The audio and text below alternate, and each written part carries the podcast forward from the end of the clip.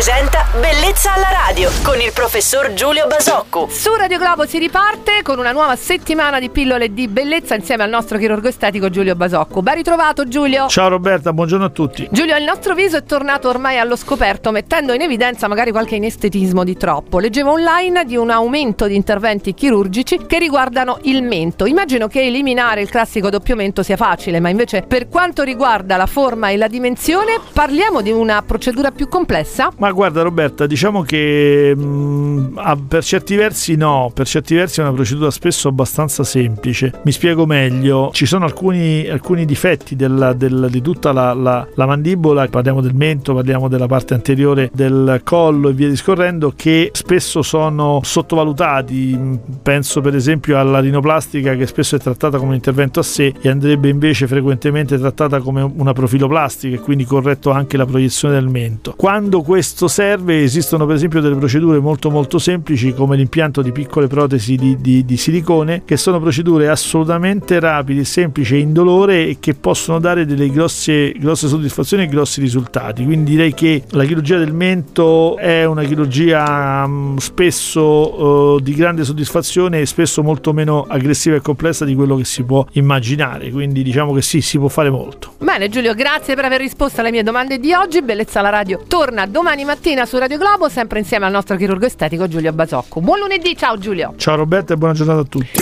Bellezza alla radio.